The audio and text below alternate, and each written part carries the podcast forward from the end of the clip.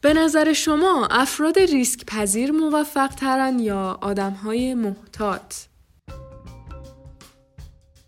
خب شاید دقیقا و طبق شواهد خاصی نتونیم جواب این سوال رو بدیم ولی احتمالا چیزی که بیشتر مردم فکر می‌کنن اینه که آدم های ریسک پذیر خیلی همیشه موفق ترن منظورمونم اینجا از موفقیت توی زمینه های مالی بیشتر ولی مسئله ای که وجود داره اینه که ما همیشه داستان ریسک پذیرهای موفق رو شنیدیم و برای همینم فکر می‌کنیم یا اکثر آدم ها ریسک پذیرند یا اینکه فکر می‌کنیم همین که ریسک پذیر باشیم برای موفقیت کافیه.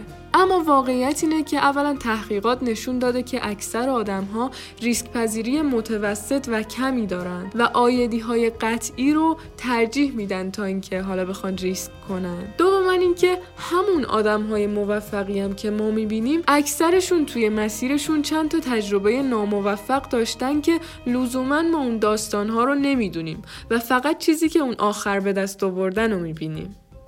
حالا نکته ای که می‌خوایم اینجا بگیم اینه که این آدم ها توی روبرو شدن با این موقعیت های ریسکی و خیلی وقتا شکست خوردن توی این موقعیت ها یه سری مهارت هایی رو یاد گرفتن با یه سری مفاهیمی آشنا شدن که تونستن توی ادامه مسیرشون پیش بینی های دقیق تری رو نسبت به گذشته انجام بدن و عملکرد بهتری رو داشته باشن.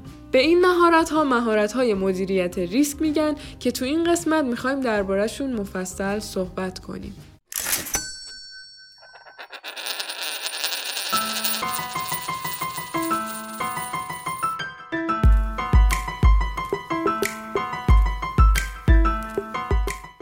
سلام من مریم سعیدی هستم و شما دارید به اپیزود دوازدهم از پادکست اکوتاک گوش میدین.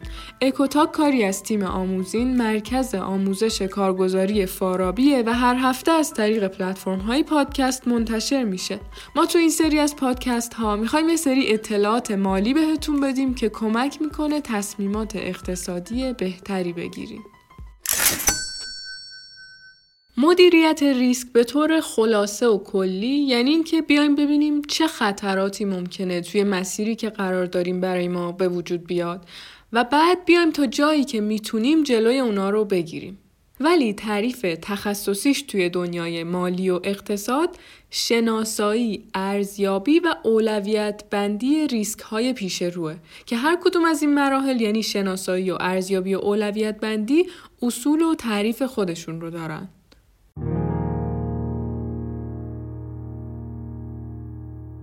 همونطور که توی اپیزود قبلم گفتیم ریسک توی موقعیتی معنا پیدا می‌کنه که ما دقیقا نمی‌دونیم همه چی طبق پیش بینی و خواست ما پیش میره یا نه.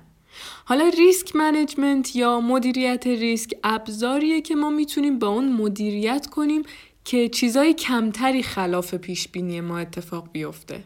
مثلا توی سرمایه گذاری راه های مدیریت ریسک کمک می‌کنه که ما ضرر کمتری بکنیم پول کمتری از دست بدیم.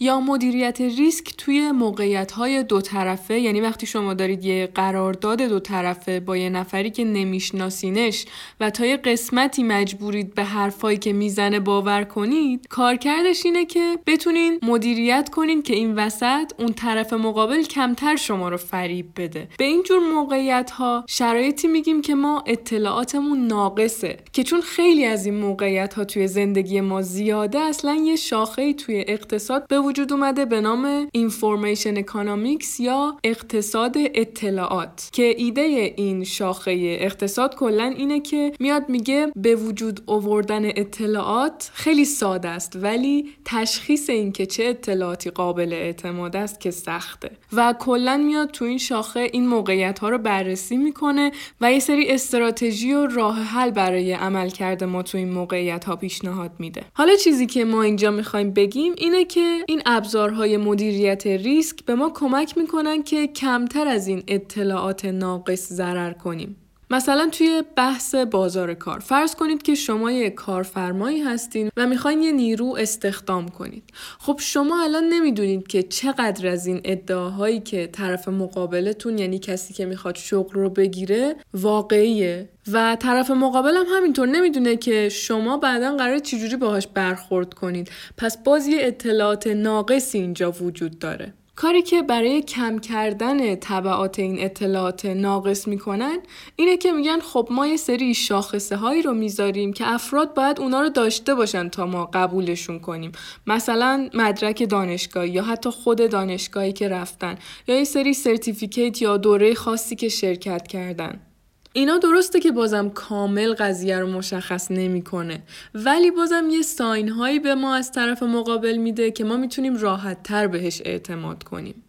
حالا توی سرمایه گذاریم بحث اطلاعات ناقص اینجوریه که شما نمی‌دونین اون دارایی که می‌خواین بخرین چه عمل کردی تو آینده داره. پس باید با یه سری مشخصه بیاین بگین که آیا این دارایی خوبیه که من روش سرمایه گذاری کنم یا نه. یا اینکه وقتی داراییتون رو خریدین یه سری راهکارهایی به کار بگیرین که ضررتون رو به حداقل برسونید که با احتمال بیشتری اون بازدهی که می‌خواین رو بگیرین. توی کسب و کار کار کرده مدیریت ریسک اینه که شما خیلی بهینه تر اون مسیرتون رو طی می‌کنین. یعنی اگه یه شرکتی یه استراتژی مدیریت ریسک قوی و دقیق داشته باشه دیگه چیزای کمتری براش غیر منتظر است. چون اینا رو از قبل پیش بینی کرده که این باعث میشه دیگه مسائل کمتری براش به بحران تبدیل شه. چون بحران خودش یه مسئله هزینه زاه و اگه شما بتونین مدیریت ریسک قوی داشته باشین خب این هزینه ها رو کاهش میدین.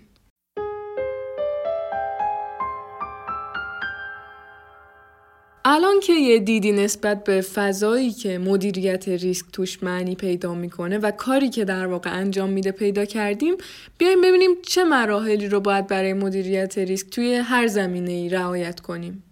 اول از همه باید مشخص کنیم که ما چقدر حاضریم و می‌تونیم که ریسک رو تحمل کنیم. که راجع به این موضوع توی اپیزود قبل مفصل توضیح دادیم که اصلا کلا ریسک یعنی چی؟ این که میگیم یه نفر ریسک پذیره یا ریسک گریزه یعنی چی؟ و یه سری عواملی که روی ریسک پذیری آدم ها تاثیر گذار بود رو بررسی کردیم. خلاصه اول باید ببینید ریسک پذیریتون چقدره که برای این کار می‌تونید از پرسشنامه های ریسک پذیری استفاده کنید که البته همه این پرسشنامه ها همیشه نتیجه دقیق و واقعی رو به شما نمیدن نه به خاطر اینکه پرسشنامه های بدیان چون که خیلی وقتا ما اون برداشت مورد نظر رو از سوال ها نداریم که باعث میشه که به نتیجه واقعی نرسیم. ولی ما با توجه به همه اینها یه پرسشنامه ریسکی رو طراحی کردیم که توش سعی شده این نکات رعایت بشه تا شما به نتیجه دقیق تری راجع به خودتون برسید که می‌تونید اون رو توی سایت سبدگردانی فارابی و قسمت مدیریت دارایی این سایت پیداش کنید که لینکش رو براتون توی قسمت توضیحات پادکست هم می‌ذاریم.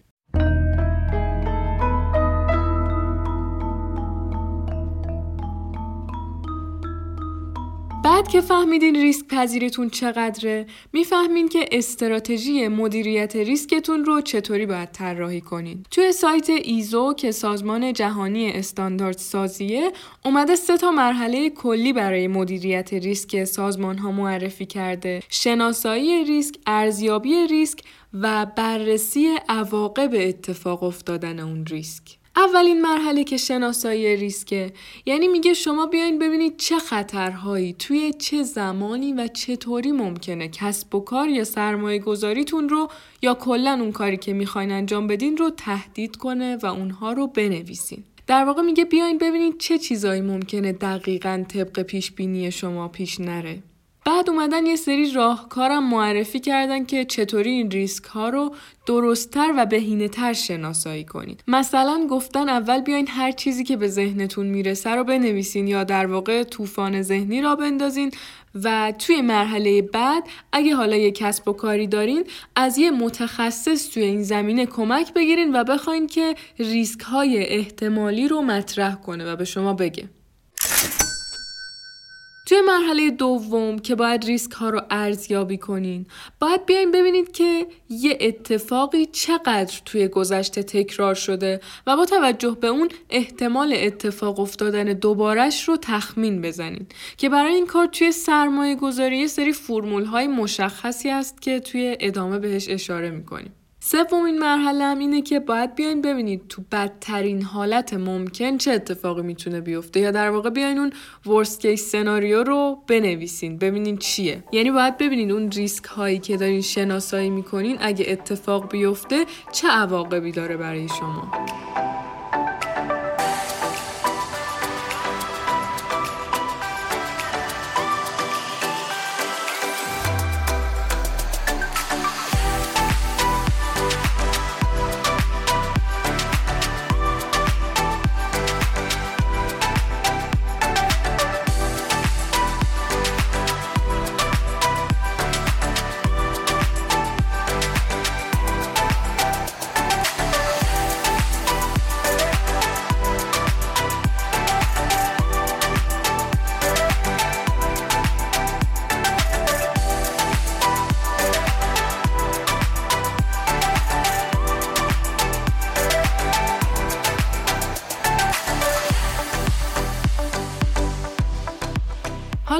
اینجا بیایم این مراحلی که گفتیم یعنی شناسایی، ارزیابی و بررسی عواقب اتفاق افتادن ریسک رو توی سرمایه گذاری ببینیم چطوری میشه پیاده کرد. مرحله اول گفتیم توی هر برنامه مدیریت ریسکی شناسایی ریسک های موجوده. ما توی بازارهای مالی دو نوع ریسک داریم. یکی سیستماتیک و یکی غیر سیستماتیک. ریسک سیستماتیک به ریسکی میگن که مربوط به کل بازاره و همه سهم ها رو شامل میشه. معمولا مسائل مربوط به اقتصاد کلان یک کشور مثل مثلا نرخ بهره، نرخ تورم و تحریم های سیاسی و اینا جز ریسک های سیستماتیک محسوب میشن. شما اینجا می‌تونید بیاید با استفاده از یه فرمولی به اسم بتا میزان ریسک سیستماتیک سهم رو محاسبه کنید. بتا میاد مقدار ریسکی بودن اون دارایی رو نسبت به کل بازار میسنجه یعنی اینکه دارایی شما نسبت به روند کلی بازار چقدر بی ثبات تره یا پرنوسان تره اگه عددی که به دست اومد کوچیکتر از یک باشه یعنی ریسک اون داراییتون کمتر نسبت به کل بازار. ولی اگه بتا بیشتر از یک بشه یعنی دارایی شما پر ریسک تر نسبت به روند کلی. اگرم عددی که به دست میارین مساوی یک باشه یعنی ریسک داراییتون با بازار برابره.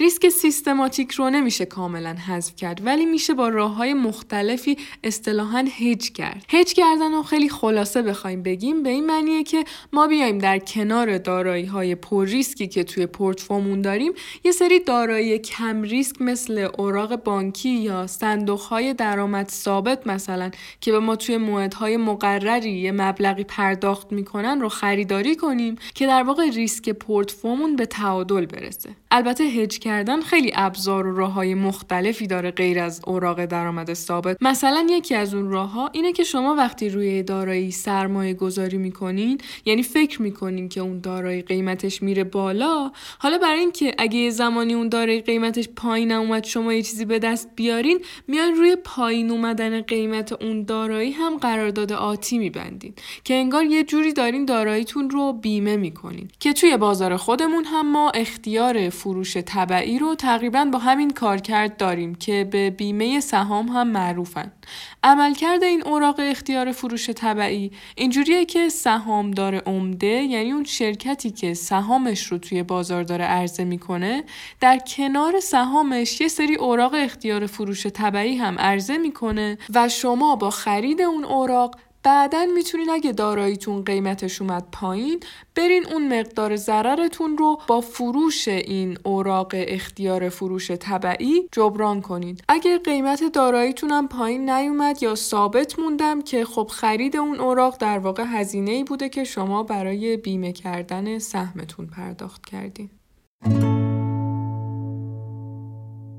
ریسک غیر سیستماتیک نوع دوم ریسکه که به ریسکی میگن که مختص به یه شرکت یا صنعت خاصه که بهش ریسک قابل حذف یا ریسک مشخص هم میگن. این ریسک هم شامل اتفاقایی که توی یه شرکت ممکنه بیفته میشه مثلا اینکه کارگرهای اون شرکتی که شما روش سرمایه گذاری کردین اعتصاب کنن یا ممکنه شامل اتفاقایی هم که برای یه صنعت خاص میفته بشه مثل تغییر نرخ تعرفه واردات خودرو که شما می‌تونید با متنوع کردن پورتفوتون این نوع ریسک یعنی ریسک غیر سیستماتیک رو تا حد زیادی کاهش بدین.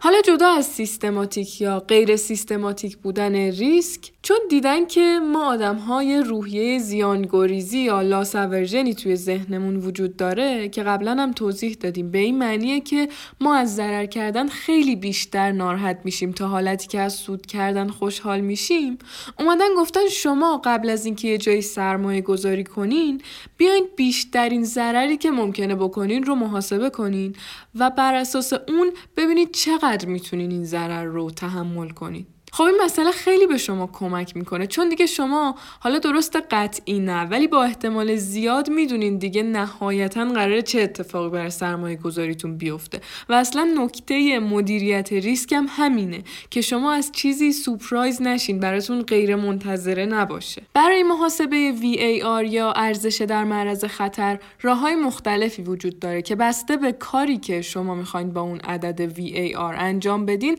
روش محاسبش فرق می‌کنه.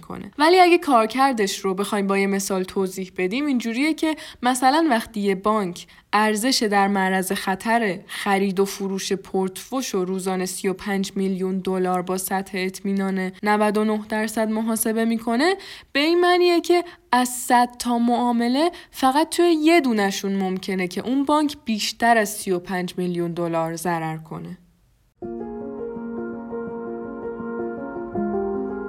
خب تا الان گفتیم که ایزو سه تا مرحله کلی برای مدیریت ریسک سازمان ها معرفی کرده که شامل شناسایی، ارزیابی و اولویت بندی و بررسی اینکه اگه اون ریسک ها اتفاق بیفتن چه مشکلاتی ایجاد می‌کنن یا در واقع بررسی بدترین حالت ممکنه. بعد گفتیم توی بازارهای مالی برای مرحله اول که شناسایی ریسک های موجوده باید بدونیم که ریسک ها توی دو تا دسته بندی قرار می‌گیرن سیستماتیک و غیر سیستماتیک. سیستماتیک به اون ریسک حاکم به کل بازار میگن مثل شرایط اقتصاد کلان یک کشور که ما برای محاسبه این مقدار ریسک می‌تونیم از فرمول بتا استفاده کنیم. یعنی ببینیم داراییمون نسبت به کل بازار چقدر نوسان داره و برای کم کردن این ریسک داراییمون رو هج کنیم. هج کردن روش های مختلفی داشت مثل خرید واحد صندوق های پوشش ریسک سرمایه گذاری که خود مدیر صندوق با استفاده از استراتژی های مخصوص ریسک پورتفو رو کم می‌کنه. ریسک غیر سیستماتیک هم گفتیم. به ریسک های مربوط به یه شرکت یا صنعت خاص میگن که ما با تنوع بخشیدن به پورتفومون می‌تونیم اونها رو کم کنیم. بعد گفتیم فارغ از نوع ریسک و همه اینا که تا الان گفتیم ما می‌تونیم با محاسبه VAR یا Value at Risk با یه احتمالی بیشترین مقداری که می‌تونیم ضرر کنیم رو به دست بیاریم و با توجه به اون ببینیم اصلا می‌تونیم انقدر ضرر رو تحمل کنیم یا نه. و بعد بیایم بر اساس اون عدد یه استراتژی برای جبران مقدار ضرری که ممکنه بکنیم طراحی کنیم.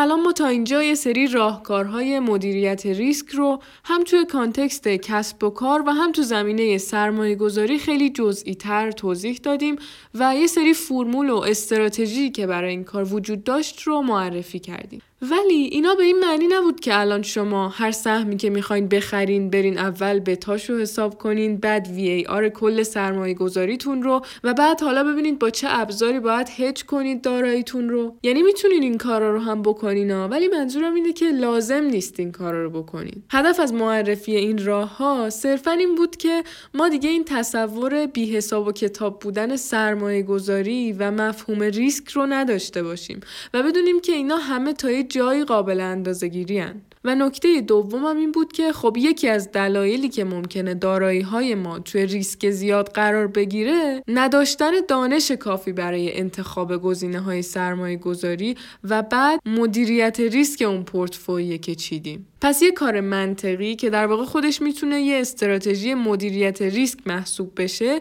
اینه که ما این مسئولیت رو این محاسبات رو بدیم به یه متخصص تا خیلی دقیق تر و بهینه تر برامون انجام بده. و اینجا دیگه چالش ما میشه انتخاب و تشخیص اون متخصص نه چیزی بیشتر از این. و این کار هم با یه حدی از اطلاعات و مطالعه توی این زمینه و بررسی دقیق گزینه های موجود می‌تونه به نتیجه خوبی برسه. یعنی انتخاب یه متخصص قطعا از اینکه خودمون با هیچ اطلاعاتی وارد این بازار بشیم ریسکش کمتره. کما اینکه اصلا خیلی از کشورها بدون مشاور سرمایه گذاری به شما اجازه خیلی از فعالیت های اقتصادی رو نمیدن. چون نه تنها ممکنه خودتون ضرر کنین بلکه اگه هر کی همینجوری بیاد بر اساس هیچ اصولی معامله و خرید و فروش انجام بده ممکنه روند بازار رو هم مختل کنه.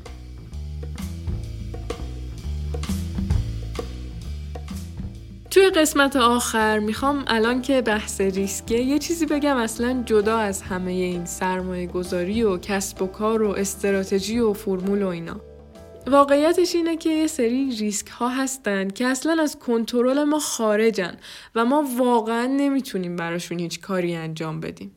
به این ریسک ها اصطلاحا میگن پیور ریسک یا ریسک خالص.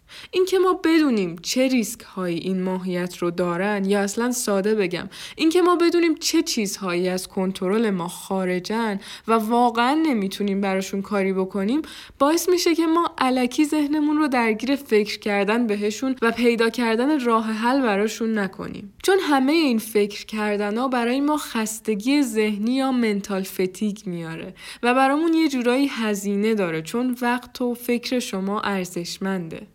برای همین اولا بهتره تا می‌تونین خودتون رو از موقعیت های تصمیم گیری دور کنین. نه اینکه مسئولیت پذیر نباشین ها نه. یعنی مثلا یه سری چیزایی رو برای خودتون روتین کنین که دیگه لازم نباشه هر روز بهشون فکر کنین.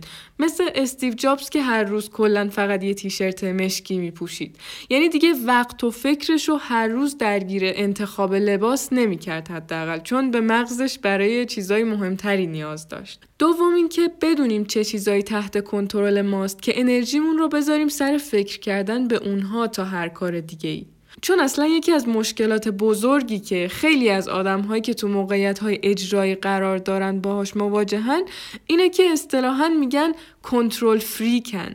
یعنی همه چیز رو می‌خوان کنترل کنن که خب نمیشه. و جز وقت تلف کردن و خستگی ذهنی و از بین بردن اعتماد بین آدم ها چیز دیگه ای نداره. پس همونطور که شناخت ریسک ها و مدیریت و کنترلشون مهمه شناخت چیزایی که از کنترل ما هم خارجه به همون اندازه اهمیت داره.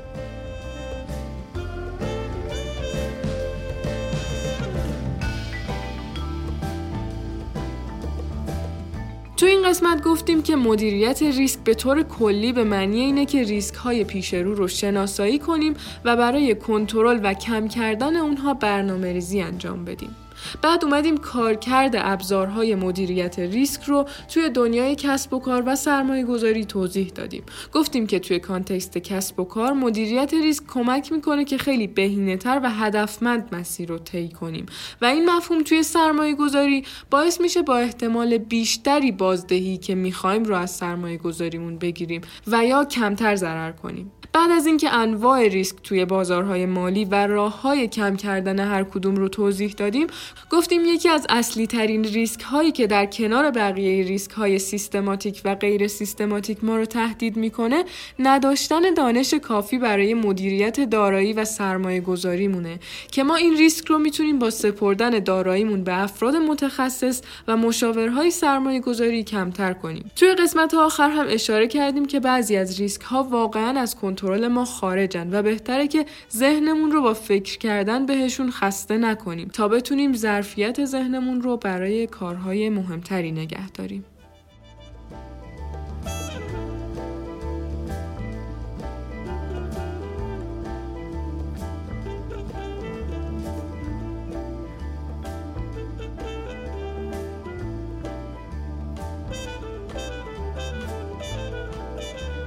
امیدوارم که این قسمت براتون مفید و جالب بوده باشه و از شنیدنش لذت برده باشین.